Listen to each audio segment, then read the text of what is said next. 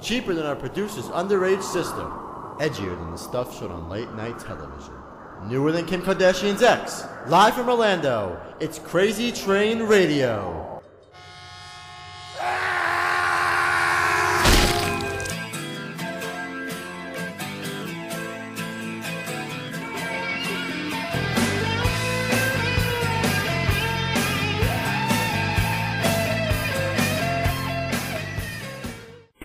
Now being recorded.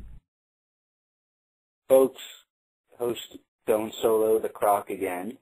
Actually got an interesting interview here because coming up this weekend out in Waterloo, Iowa, this man is getting a Frank Gotch Award for the Lou Thesz Hall of Fame.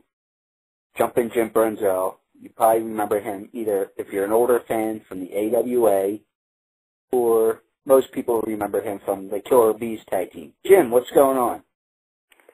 Adam, uh, not much.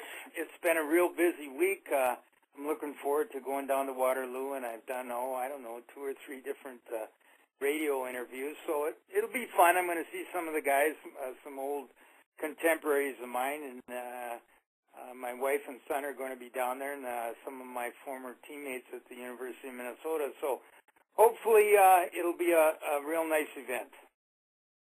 Nice. So when did you find out that they wanted to give you this award?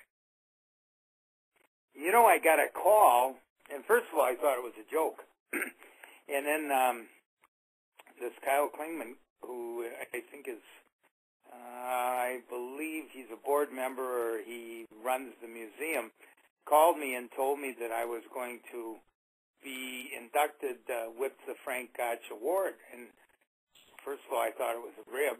And then uh, he went on and on, and then uh, then he explained to me, you know, who was going to be inducted, and and followed up with an email. And actually, I really I didn't believe him until I saw the email.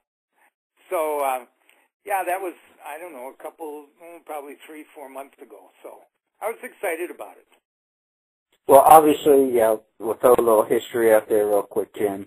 Uh, for those who don't know, definitely got to do your research on Frank Gotch, who was a professional wrestler in America here of German ancestry, but he was also uh, great with freestyle, but also popular as a uh, professional wrestler as well. But anyway, Jim, uh, to be uh, given Frank's award is definitely a special honor for sure. And like you said, you definitely have some uh, interesting uh, classmates this year. Yes, well, I was real disappointed that uh, Ric uh, Flair is not going to be able to be there, uh, or Bill Watts. And uh, I don't know if many people know it, but Ric was in the same Verne Gagne trained class that I was in 1972. Uh, we also had uh, Kenny Patera and uh, the, the Iron Schnook, uh, Khosrow Vaziri. and don't forget your uh, tag team partner. Uh, yes, in, great guy. And myself. Yes. And then uh, a former NFL linebacker from the Denver Broncos who was a great Minnesota athlete, Bob Bruggers, who wrestled for about two or three years, and then he was in that plane crash in uh, Wilmington. Uh, I think it was Wilmington, South Carolina, and broke his back, and he he didn't wrestle again. So, yeah, so it was. You know, I was hoping to see Ric, and I know. Uh, Ric's been through some real tough times with the loss of his son and and some other uh, problems. But uh, you know, he's a screwball. He's a great guy. I love him, and uh, you know, he is uh, professional wrestling today. Well, got to ask since you brought it up, uh, and obviously we, we, we were disappointed to hear about the, the loss of a son-in-law. But back in camp and everything else throughout the years, was Ric always a screwball like that? Well, he sort of was. You know, I mean, he if there was anybody who fit uh, like a duck to water in the in this business of professional wrestling, it was Ric. He uh, as soon as as soon as we started, uh, you know, I knew that he was going to be a, a a big star because uh, he just could project himself, and he had this persona that, um, you know, he just sort of lit up when when he became uh, the Nature Boy, and you know, he left Minneapolis in late '72, never came back, and you know he was down in Charlotte, and, and I, I went down to Charlotte for the Mid Atlantic in 1979, and he was huge, you know, and um, he, you know, he lived that life, and you know you can. Uh, you can spend, spend, spend, but you know sooner or later you're going to have to save, save, save. Otherwise, you're not going to have anything left. And uh, you know, Ric was the epitome of good uh, of a great time. You know, I mean, everybody around him had a great time. Well, Beans, and obviously the whole interview is not about Ric, but uh, yes, since you mentioned about the saving and all, but best line I ever heard was re retold to me recently that they heard from uh, somebody of the generation or two before yours, Jackie Fargo, who we just lost. Yes, it's not. I know Jackie. Yeah. And Jackie uh, would always tell some of the kids he worked with and brought into the business, "Hey kid, it's not how much money you spend or how much money you make; it's how much you save." Exactly. I heard that too. I, you know, and then I also heard Ray Stevens used to say, uh, "I'm not here for a long time. I'm here for a good time." yeah. And, so and Ray, Ray Stevens was another character in himself, that's for sure. Oh, he was. He was probably one of the greatest natural talents that I ever saw in the ring. And uh, I remember he, he told me one time. He said when he was first married, he he told his wife he was going to go out for some bread, and he said he came back two weeks later, and she was still well, there. Okay. Uh, and you know this guy well that I'll mention here, since you brought up Ray Stevens and funny Ray Stevens stories. Bobby Heenan. Oh, incredible. Uh, and I'll Bobby never forget that. go ahead. Uh, Well, I go ahead. I know you do. Uh, Bobby, to me, you know, people ask me, and if I have a little extra time in my uh, acceptance speech, I'm going to mention this. That you know, people ask me who was the greatest guy I was ever in the ring with, you know, and uh, uh, you know, Bobby lives in in Largo, Florida today, and he's you know, for the past five to seven years, he he you know he had uh, jaw cancer and mouth cancer, and is pretty deformed. He has no lower jaw. He can't talk. He's fed through his stomach. Um, he, the, the worst thing about it is he can't talk because here was a brilliant guy. Probably, uh, if you put everything together, best timing, uh, incredible heat getter, incredible manager, incredible uh, interview. Uh, Bobby was the greatest. He was he was phenomenal in the ring. Uh, he delivered every night. Um, the the people loved to hate him, and um, eh, you know it was a shame that that now in his later years, you know, thank God he's alive. And uh, I I email uh, his wife Cindy um, a couple times a month to see how he he's doing, and then actually, uh, Adam, I have a my mother-in-law lives in Port Charlotte, so we go down there a couple times a year, and I always go up to see him. And uh, Yeah. he's he's just a wonderful guy, and uh, you know I I just love him. I can't say enough good about him. Yeah, Bobby was one of a kind, but uh, th- what we, going back to what uh, I was going to tell you the little story that he told us years ago, told me years ago uh, Okay. when I was talking to him at an event, and he brought up Ray Stevens. Somebody, you now there was probably four or five of us, you know, you know just sitting around bullshitting. And They were talking some of the old war stories at the sh- backstage of the show, and Bobby says about somebody asked Bobby about Ray Stevens and he says, let me tell you about Ray. Ray is the type of guy that would tell you, would ask you, how old were you when you had your first lady? I don't know, I was 12. Wow, you're that young. What'd you guys do? I don't know, I was too drunk to remember. That's the truth. I Yeah, heard yeah, that- Yeah. Yeah, he was he was he was incredible. Uh I remember one time he was up here and he was tagged with Nick Bockwinkel. And uh Dick Murdoch and Dusty Rhodes were up here and this was in the early seventies. Oh, And Dick and Dusty and Ray were out all night and something, and they had these damn, uh, um, what were they? They were sort of like uh, road bikes, uh, not road bikes, off the road bikes, dirt bikes. And Ray somehow or other they were they were drunk, and they he got uh, driving went around and he did something and, and the damn thing came down on his calf and the exhaust pipe burnt his leg. And I mean burnt his leg bad. It was all blistered. And that son of a gun wrapped that leg up and he worked two or three days in a row and uh, you know he was in pain and I'm I'm sure he took something for it but he he actually the skin was peeling right off his uh his lower uh calf and he never said a word about it to anybody. Never complained or nothing. Really.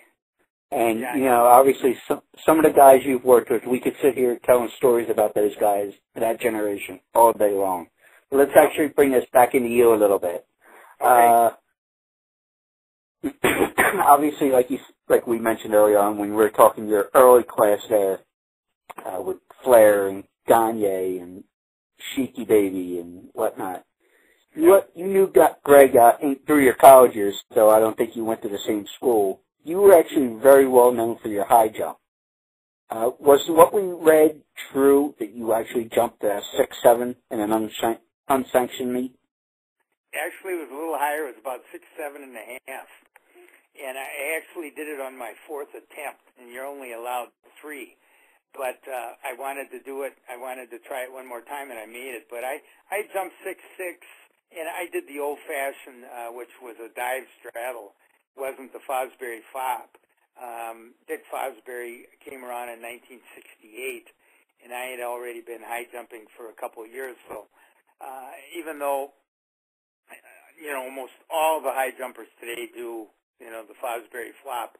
I just was too tight and, you know, to, to try to learn that at age, you know, probably 18 or 19.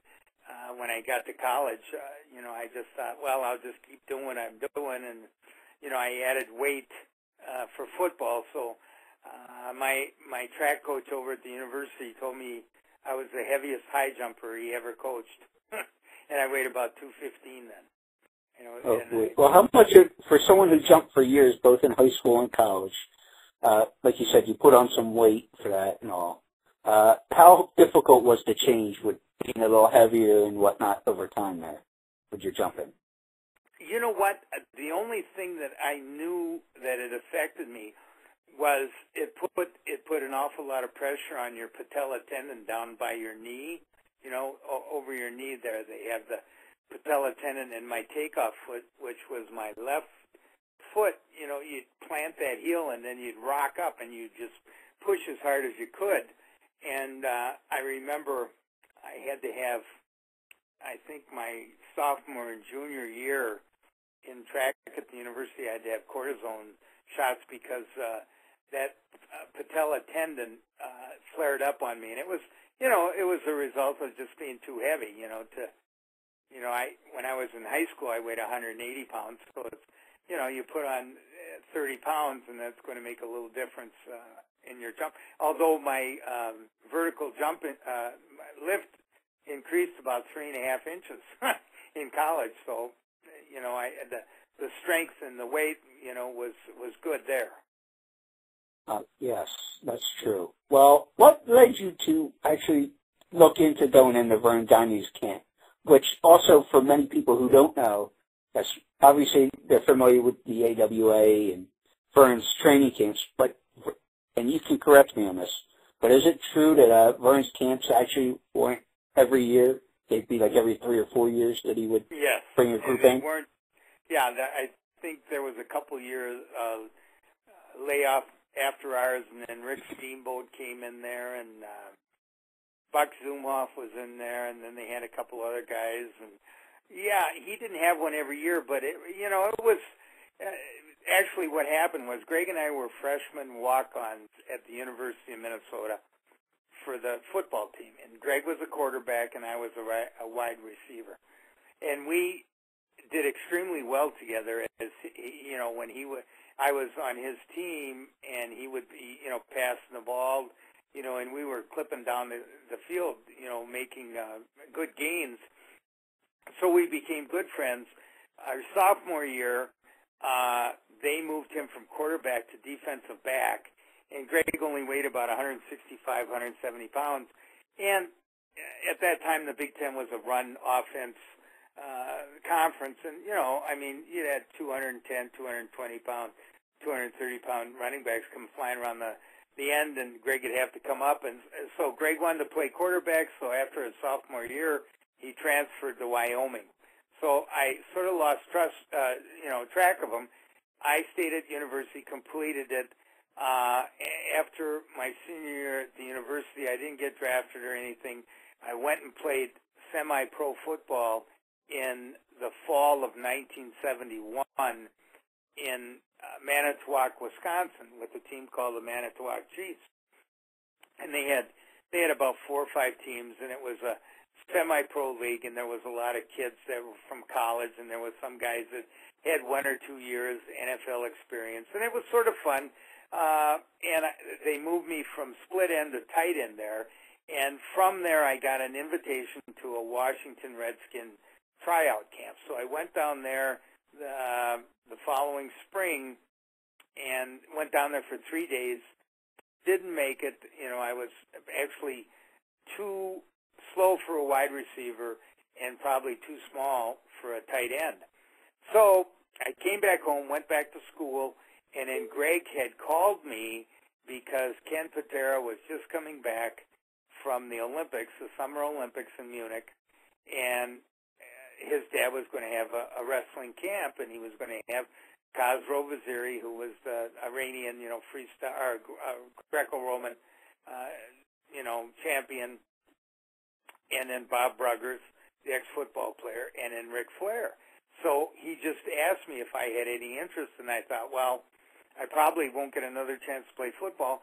I've got nothing else going other than, you know, I got 30 credits left to graduate from the uh, College of Education. So I, I thought, well, I'll try it. So, you know, we uh, started that late fall. I think it was uh, early, late September, early October, and um, it was six days a week, uh, six to seven hours a day, and Billy Robinson, uh, you know, beat the shit out of us every day, and then at the end of the day, Verne would come there after we'd been there four hours, and then jump on us and tie us all in knots. So uh, that went on for uh, six or seven weeks, and then finally I had my first match, and it was December 27th, 1972, and it was in Moorhead, Minnesota.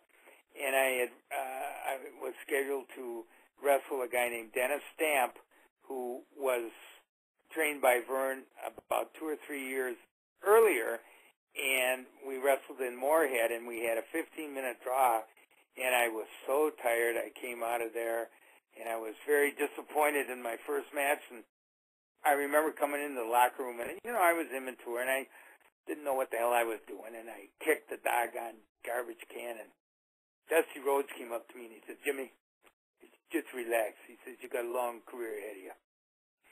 Hmm? And that was it coming from uh, Dusty, you know that means something. So. yeah. Well, he was a character too. He, you know. Well, you know, again, yeah, he's one of those guys you could sit there all day telling Dusty stories. But. Yes. Yeah.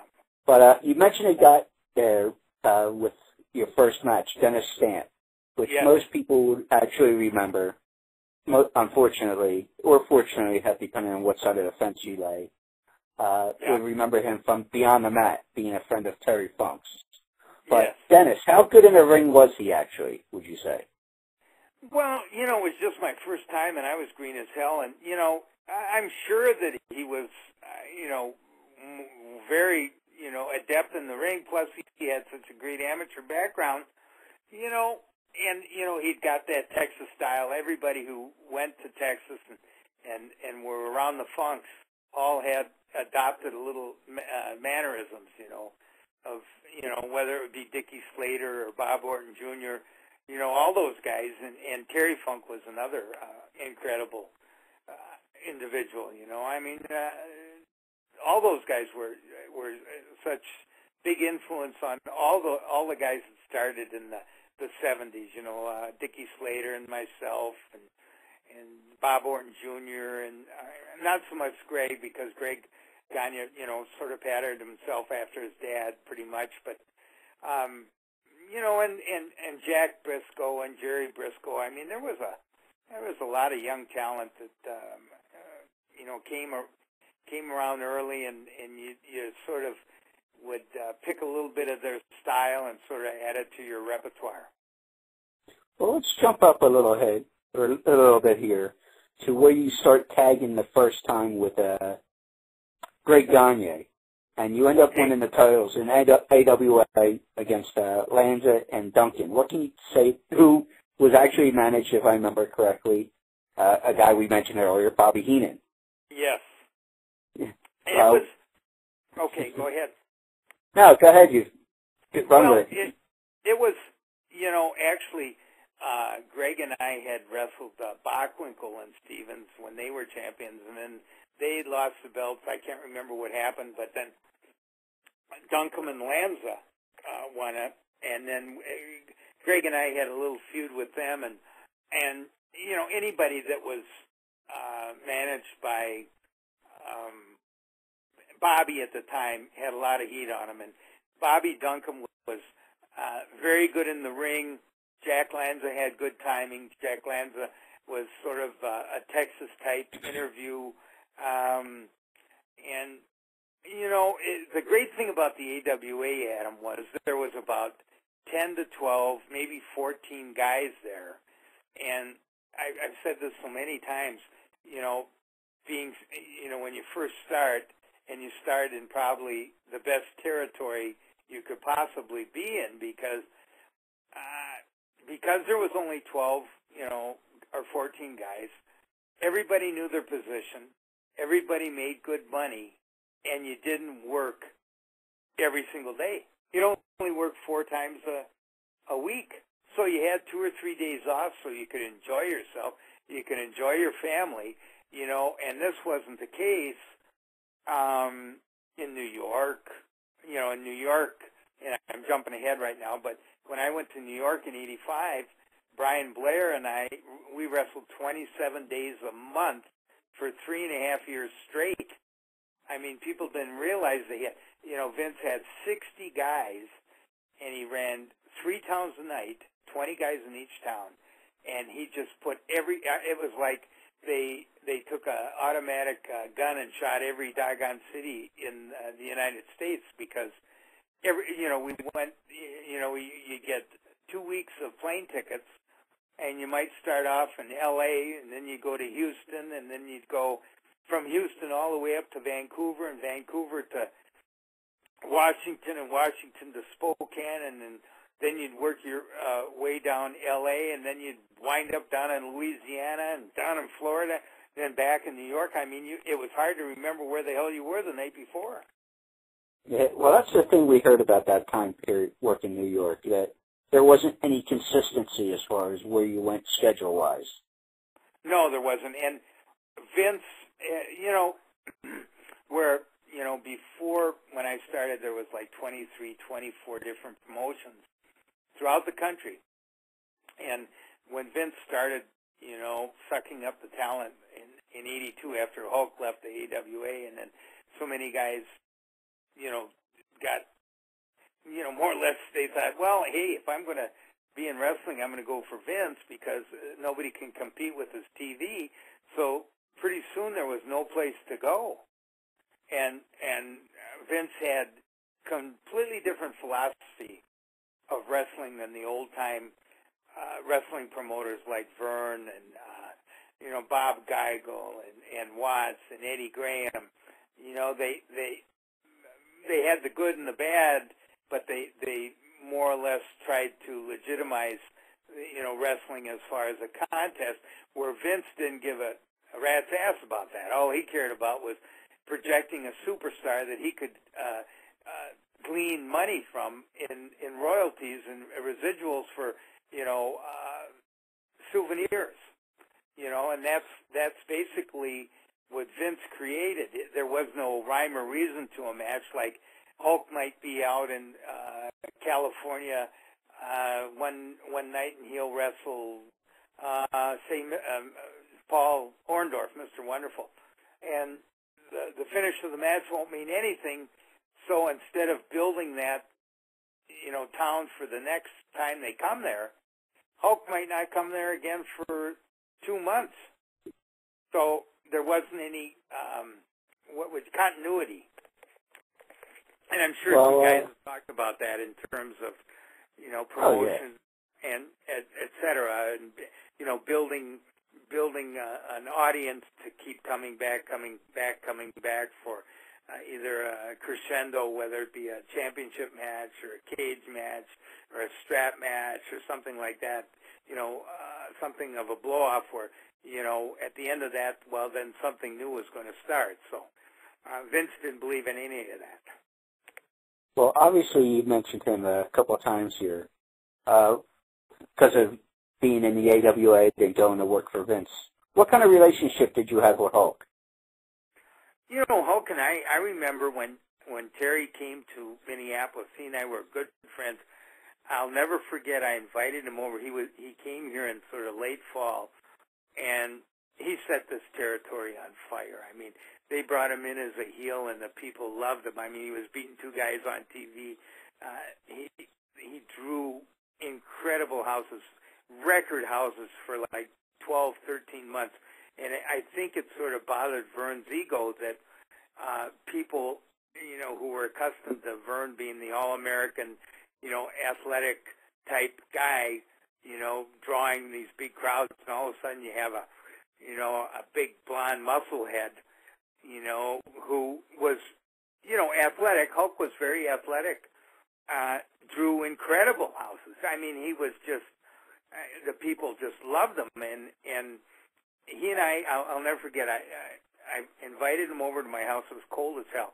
My son was only about two years old, so I was making. Uh, we were going to have steak and uh, shrimp. So Hulk was downstairs with my little uh, son Jim, and I brought down some. I can't. I think it was chips and some sort of uh, little cubes of cheese. So I was upstairs cooking everything, and I came downstairs, and I said, Hulk, "How's it going?" And my little uh, son Jimmy had put so many uh, cubes of cheese in Hulk's mouth. Hulk said to me, "Tell your son I don't want any more cheese," you know. And he, his whole mouth was full of these little cheese cubes, you know. But he he couldn't say to Jimmy, "That's it," you know. He didn't want to say, "No, no, no." So that was the first time. And then after Hulk left, it was so cold that night when he couldn't get his. He had this old Lincoln. I can't remember what year it was, but it was probably a 69 or no, it was later than that. It was probably a 75. And he he couldn't get the dang thing shifted, so he had it in park and he he really jerked it and he got it in low and he couldn't get out of low gear, so he had to drive from White Bear to to Bloomington, which is about 30 mi- 30 miles at about 30 miles an hour. so Nice. yeah, but and and then things changed when he went to New York. You know, I mean, he had a lot of pressure on him, and he was everybody wanted. You know, I mean, Vince, he did this, he did that. He, I mean, he was uh, he was just you know he was the golden goose. Oh yeah. But was he the same guy to you when you went to New York? You know what? I don't think he could be because you know uh, Terry is a very quiet guy, and you know I considered him a friend. I still do. Uh, I didn't expect any you know big push or anything. All I wanted was an opportunity there, which I got, and uh, I, I think the biggest thing that I noticed about him that, he was in such demand that he, his life, you know, was very compromised by the business, and uh, you know there was he more or less became his own little uh, entity. I mean, they flew him around, and you know he didn't have to take uh, uh, the regular planes. They flew around him in you know Lear jets, and he got picked up with limousines. And he had to drive a car, he had a limousine. So, and then there was a few guys, you know, that hung with him. You know, Eddie Leslie was stuck on him like uh, a bloodsucker, and then um, which you know was a good friend of his, and then Brian was a good friend of his, and you know he it was just sort of hard uh, because he he sort of uh, was segregated in the fact that you know he was the golden goose. He stayed at at a suite, and he stayed at a different hotel for you know fan reasons, et cetera, et cetera. So uh, you know, he he became uh, a little more far away in terms of, you know, uh, calling calling on the phone or you know having a glass of beer or wine with. So it was pretty hard for him to uh, you know mix in with the guys. Yeah, like you said, for some reasons, definitely obvious. Uh, Yeah. But when you went, since you we started talking about New York, how did you uh, make the jump to New York? Did you call them, or did they reach out to you, or how did that Well, go here's down? here's the deal. Um, because the AD, uh, AWA was drawing, uh, the the attendance was going down, the talent was down, and I had figured that I was worth something, you know, in terms that I had been Greg's partner, you know, off and on for ten years. So I approached Verne and I I said, Verne, I said it's, you know, and at this time, you know, I I'd had a gym for three years it was called Jumpin' Jim Brunzell's gym, and it was a small gym, but you know, I I needed to uh, use some of my wrestling money to, you know, help out making it go. And I went to Verne and I said, Verne, I said, I realize, you know, things are down a little bit, but I, I really need a, a personal contract from you in order for me to, to, you know, to be free, you know, and to be able to uh, concentrate on working, you know, in the ring and not have all these other things to worry about. And he said, well, how much money do you want? And I said, well, I'd like to have a guaranteed contract of 95 grand. And this was in 1985. And he told me right face to face, he says, you're not worth it. So I said, okay. So within two days, I had I called Hulk, and then George Scott, who was the booker, who actually fired me in 1981 down in uh, North Carolina, or late 80, was the booker, and he said, hey, Jim, you know, we'd love to have you, blah, blah, blah. I can't guarantee any big spot, but, you know, you'll be in the mix here and you'll make X amount of dollars. So, so I, I, I called Greg and I said, hey, I'm going to, uh, to New York. And he said, oh, God, Jim, you can't. You're going to make a big mistake. And I said, Greg, I, you know, I have no other choice. So I left and uh, never looked back. And I remember it was June 26th, 1985, and I flew to New York. And then I got in a small plane, and the first guy I met from the WWF was Hillbilly Jim Morris, and we were on the small plane, and we flew to Poughkeepsie, New York, where we did our TV. And ever since then, Jim Morris and I have been exceptional friends. We call each other, you know, a couple times a month, and you know, he's got his little uh, uh, Sirius satellite. Uh, uh, you know, Outlaw Country Day. Yeah, and he's a great guy, and and uh, you know, he was one of the uh, really great guys as far as a friend that um, I met in New York. Well, uh, uh, and you mentioned earlier, a few minutes ago, about teaming with Brian Blair. Uh, yes. Can you tell about uh, when they said, uh, we want you guys to pair off and ended up becoming the Killer Bees?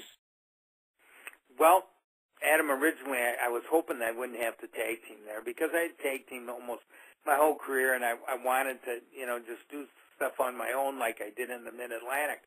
But I realized, hey, if if they want to put us as a tag team, fine. You know, you just had to roll with the uh, waves, and um, they gave uh, Brian and I a great gimmick. You know, first first of all, we were the Killer Bees, then we wore the uh, yellow and black, uh, you know, striped tights, and then I really can't remember whose idea it was. It might have been Brian's, but because we were so close in size, I had longer legs, of course, but we were close in stature.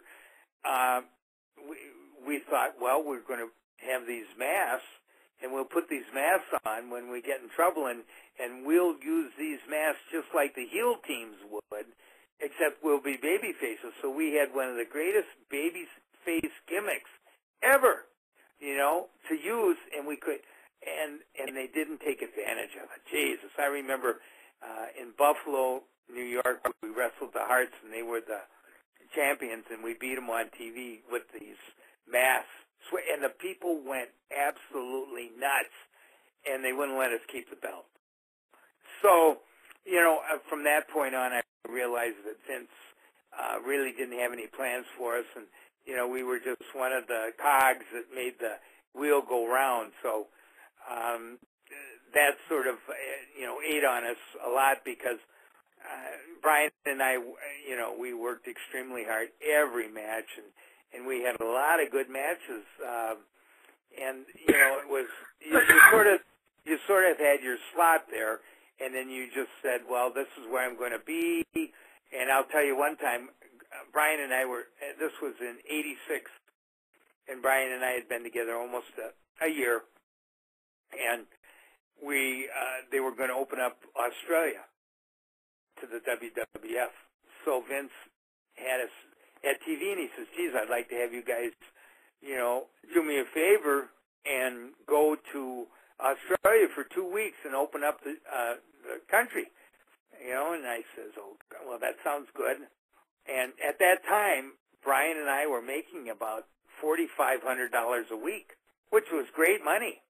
And uh, so Vince said, "Well, here's here's the deal." He says, "We're we're we're limited with the guarantee there, so I want you guys to go over there for twenty five hundred a week."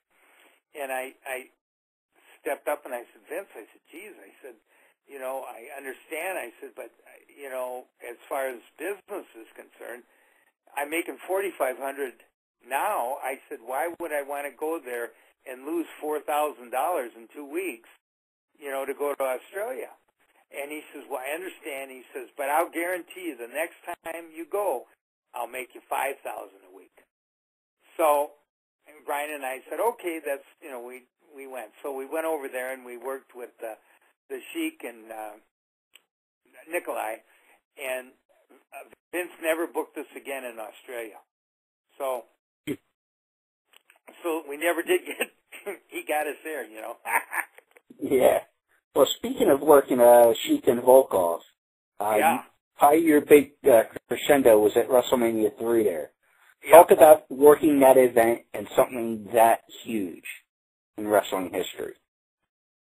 Well, Adam, it was incredible because there was so many people there. I think people realized it was going to be big, but nobody realized it was going to be that big. And Cripe had they had all the media there. God, they had people from CNN. They had people from uh, Britain there. They had people uh, two different uh, Japanese television studios. Australia was there. It was just huge, and uh, the fact is that they had Brian and I again going against Nikolai and the Sheik right before Hulk and Andre came out. So the people were getting, you know, antsy. They wanted to see the main event. And to be honest with you, the finish that they gave for Brian and I against Nikolai and the Sheik was so bad, it just made me sick because it was, and, and I realized they have to bring Jim Duggan into the situation. And, you know, we had worked countless times with uh, Nikolai and, and Sheik and had, you know, pretty good matches. And, and to have Jim Duggan interfere in the match and then us to be happy that he interfered and we lose, you know, it, I mean, the, the credibility of that finish was just horrible. And and I I thought, Jesus Christ, what what is he trying to do here? You know, so uh, you know the the writing was on the wall there in terms of how they were going to use us, and uh, we were fortunate, you know, to have a, a good position, but I mean the finish of the match was horrible. Now, good uh, for Jim I, but not good for the bees. Yeah, that's true. Now, if I understand correctly, you actually witnessed uh, that fight that's obviously talked about uh, backstage from the backstage area with Adrian Adonis and Dan Spivey. Uh, was Yes. that the case, and what actually happened? Well, it was in Flint, Michigan, and uh, Flint was a real rough town, and we were in a, a hockey arena there. So we were watching the matches, and Danny Spivey had been. They had brought him in, and he, he was working uh, with Adrian Adonis, and and Danny was pretty green, and Adrian would would take what they'd call liberties with the young guys. You know, he'd sort of be stiff with them and blah blah blah, and and kick them hard or hit them hard, and Danny Spivey was a tough son of a gun, boy. I mean, uh, Well, both guys were tough, we should say, but like Yeah, you said, but- Adrian. yeah, Adrian was tough too, but Adrian, you got to realize, was about 45 pounds overweight. He he really got out of shape, and what happened was he, you know, was abusing Danny in the ring. So Danny said, "Hey, you do that again, I'm gonna let you have it." Well, in Flint, he, uh, Adrian, put the sleeper on Danny and, and started choking him. So Danny elbowed him, and when Adrian let loose, uh, Danny Spivey clipped him, knocked him down, and then he kicked him. And Adrian went out like a light, and Jimmy Hart was, he looked like somebody cut his tail off. He didn't know what the hell to do. He jumping up, and his eyes looked like golf, or, you know, baseballs hanging out of his head. So, uh, we were standing back there, and I think Bob Orton went in to, to help Adrian, and they just rang the bell, and uh, a couple of us got Danny Spivey back to the, uh, you know, the babyface locker room, and Danny Spivey was just fuming. He said, "That son of a bitch! I told him blah blah blah." So meanwhile, Danny's in there, and then Adrian comes in, and Adrian's, you know, he's got a cut over his forehead, and he's he's got where he got kicked in the mouth. His lip is cut uh, vertically, you know, so he's bleeding. So Adrian comes in and he starts talking to Danny, and he tried to leg dive Danny, and Danny hit him with the biggest left uppercut I've ever seen, and he hit him right smack. I think it was on his. Let's see, it was on his right cheekbone, and Adrian went up in the air about a foot and a half and landed flat like a big turtle and didn't move. And he, you know, Ad- Ad- Adrian's eyes went back, and when, and then Danny Spivey wanted to kick him. He wanted to put the boots to him, and they finally. And Pat Patterson, who was the agent there, was just going crazy. I thought he was going to have a heart attack. Well, meanwhile, they get we get Adrian up to his feet, and Danny hit him so hard with that uppercut that his cheekbone was protruding through the flesh. You could see the shininess of his cheekbone. He had a big gash over his eye, and his lip was in. So he got the shit beat out of him, and uh, from that point on, Adrian was never the same. You know, I, Well- I think he, you know, uh, he, Well, he never was the same that uh, the ring. Handled that? Pardon? Sorry, go ahead. Adrian was never the same in the ring. I think he had, you know, hurt his equilibrium, and I know he left and then, you know, sort of straightened himself out and went to Japan, and then he came back from Japan, and that's when he was in the fatal car accident. But, um, you know, we had lots of matches, uh, Greg and I, with uh, Adrian and Jesse, and and Adrian, you know, when he was lighter, was you know his timing in the ring was incredible. He was a great worker, but he just got so out of shape and then he you know abused himself uh, so much that you know with his habits you you can't do that and then expect to perform every night you know? It, it took its toll on him and it it was it was tragic you know? But i think that was what had happened when you know guys are on the road every single night every single night every single night they're in the bars you know they're running around they're in the bar every night they're on an airplane every day and you do that for a couple weeks straight and, and some guys just can't take it and they fly off the deep end Well, do you think, uh, obviously, you hear about people taking advantage in the ring, more so in the older generations or whatnot, uh, like you were saying, what, what Adrian was doing with Dan.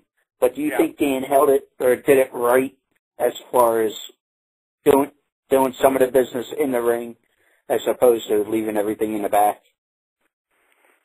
Well, I think that you know he had he had more or less uh, said to Adrian, you know, please, you know, he was trying to, you know, say, you know, I I don't want you to take advantage of me. You know, I'm going to work with you, blah blah blah. But you know, don't, you know, just go off and haul off and kick me and and try to hurt me, you know, because I won't take it. So I think that you know Adrian just didn't think anything of it. He thought, well, I'll just keep doing what I'm doing, and then all of a sudden, you know, hell broke loose, and he got shit beat out of him. It was simple as that. Yeah. Well, obviously, you know that that type of thing happens because the reason I asked that question, that second or that follow up there, was because I always heard somebody who's pretty well respected by both the fans and the boys, Roddy Yeah. Piper, always Yeah. say. Yeah, I always heard Roddy say when we spoke with him and in other uh, avenues. You know, as far as personal business, you do Yeah. business in the ring and Yeah. deal with the personal stuff in the back. Well, that's true, but I think sometimes when when a guy abuses you over and over again, and and you know some guys just don't you know have a short fuse, and I think Danny was in that situation. Well, here's the thing too. Have you well, have you ever had any issue with uh somebody trying to take advantage of you early on or at any point in your career? You know what? I was very fortunate. I never had. Uh, I don't think I ever had anybody. You know, you know, some guys that hit you hard. Well, you just hit them. You know, the same way. And I think if you if if you didn't, you know, uh, tick for tat, then they would try to take a, abuse. uh, You know, advantage of you. But I was very fortunate, and you know, I you know, I was certainly was not a real tough guy. I didn't fight with anybody. I you know, I. I I just I was doing my best every day just to you know do the best I possibly could in the ring to get the match over. And you know I I I can really honestly say I had very few fellows that um I didn't you know get along with. So Okay. I, I'm not. I, Well, maybe people didn't feel the same way about me, but that's the way I feel. Well, if you don't mind, uh, I actually took a couple fan questions from our uh, social media outlets and whatnot. We'll wrap this up with three questions if you don't mind. Okay. First one is taking yourself out of it. Uh, one fan asked, "Who do you think had the best drop kick in the business that you've seen?" Since I've left, Or no, taking yourself out of it because obviously you had a Oh. pretty good drop kick. yeah. Leaving Um, yourself out of it. Yeah. Um, you know, I can't I can't really tell you now, but I'll tell you who had a good drop kick and didn't use it much and could jump very well was Curt Hennig. Uh, that's Curt Hennig used to hold the guy by his hair and jump up and kick him in the chin. I don't know if you've ever seen that. standing still. Yeah. Kurt could jump real good, and and there was a lot of good. You know, I mean, I, the timing is very important with the drop kick. You know, you you want to hit the guy at the height of your, you know, your vertical uh, leap. You want it. You don't want to drop kick him when you're, you know, down four feet in the air. You'd like to, uh, you know, hit him when you're six feet up in the air, and then, and uh, consequently, you know, I I I could do that, and the only thing over a period of time, uh, you know, I ruined my shoulder. so I had a shoulder replacement a couple years ago, and that was a direct result of breaking a fall with my left forearm when I came down from the drop kick. Yeah, because the other person that this fan who asked this question mentioned was, which I thought was pretty good as well, Rocky Johnson, Yes. as far as a drop kick. Oh, I, I, you know what, Rocky? When I was with him, um, he, you know, he he was so heavy. Christ, he weighed about two sixty five. I very seldom. I don't think he threw many drop kicks when when I saw him in either Kansas City or uh, Charlotte. Yeah, but they were talking about as far as total athleticism, like you mentioned with Curt Hennig there. Just had, even though he was a bigger guy, he was a total athlete there too. Well, he might have been, but I I wasn't around to see it uh, as much as you know. Maybe it was in his earlier career. He's doing well now. His his son is doing extremely well. So more power yeah. to him. did he? What did that son ever do with his? You know. Yeah. the next question uh, was, in, in your tag team career, was there a particular guy that you had more fun with and worked better with? Was it Blair or Gagne?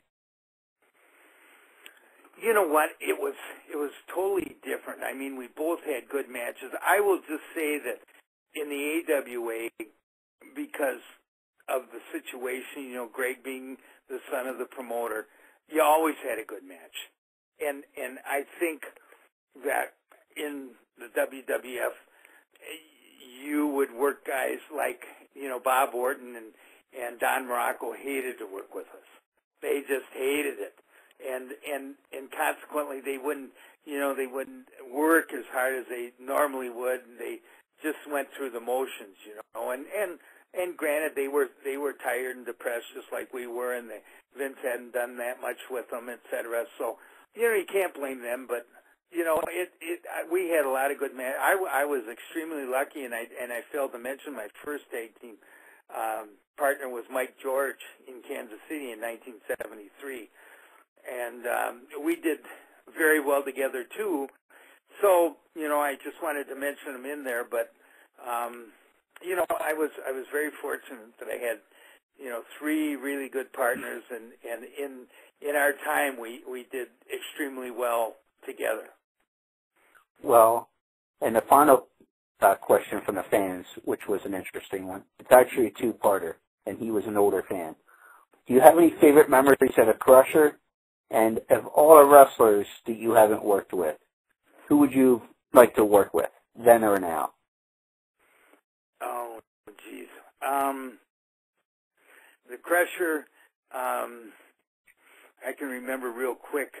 Uh, there was sort of a uh, evening up in Lincoln, uh, I think it was Lincoln, South Dakota, or Lincoln, North Dakota, and it was everybody w- was staying at the same hotel, and somehow or other there was sort of a water fight between the heels and the baby faces, and somebody had grabbed the Crusher's little uh, Puerto Rican uh, boot and was going to fill it full of water, and the Crusher had drank about two or three bottles of champagne, and he saw I can't remember who the heel was. Might have been Ray Stevens, and Ray was going to fill this uh, probably $150 boot up with water and Crusher's. he had a cigar in his mouth, and he just he all of a sudden he just got completely out of character, and he says, "Ray, please don't do that."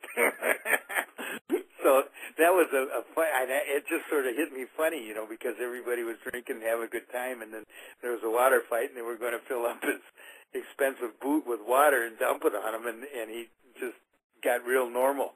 And probably uh, the person that I would have really liked to work with uh, would have been Jake Roberts. Even though Jake was a contemporary, I thought he was brilliant.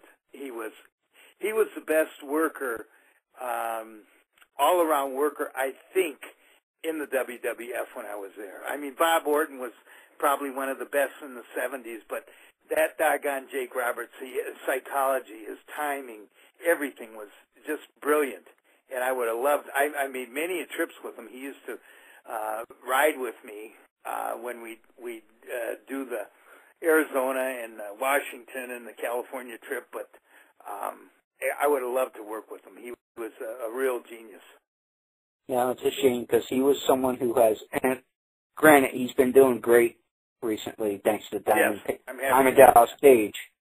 But the thing with Jake Roberts that we always heard on the positive side, and you mentioned it there, was he always had a good good mind for the business and could, oh, he was could have been probably one of the best agents currently Yeah. now in the product. I agree. Well, obviously, again, as we mentioned at the beginning of this, Jumpin' Brun- Jim Brunzell is going to be winning the Frank Gotch Award at the Wrestling Hall of Fame in Waterloo, Iowa this weekend, the 12th and the 13th. Congratulations on the award, and uh, keep us posted if anything new's coming on, Jim. Okay, Adam. Thank you very much. I really enjoyed the interview. Take care. All right, have a good night.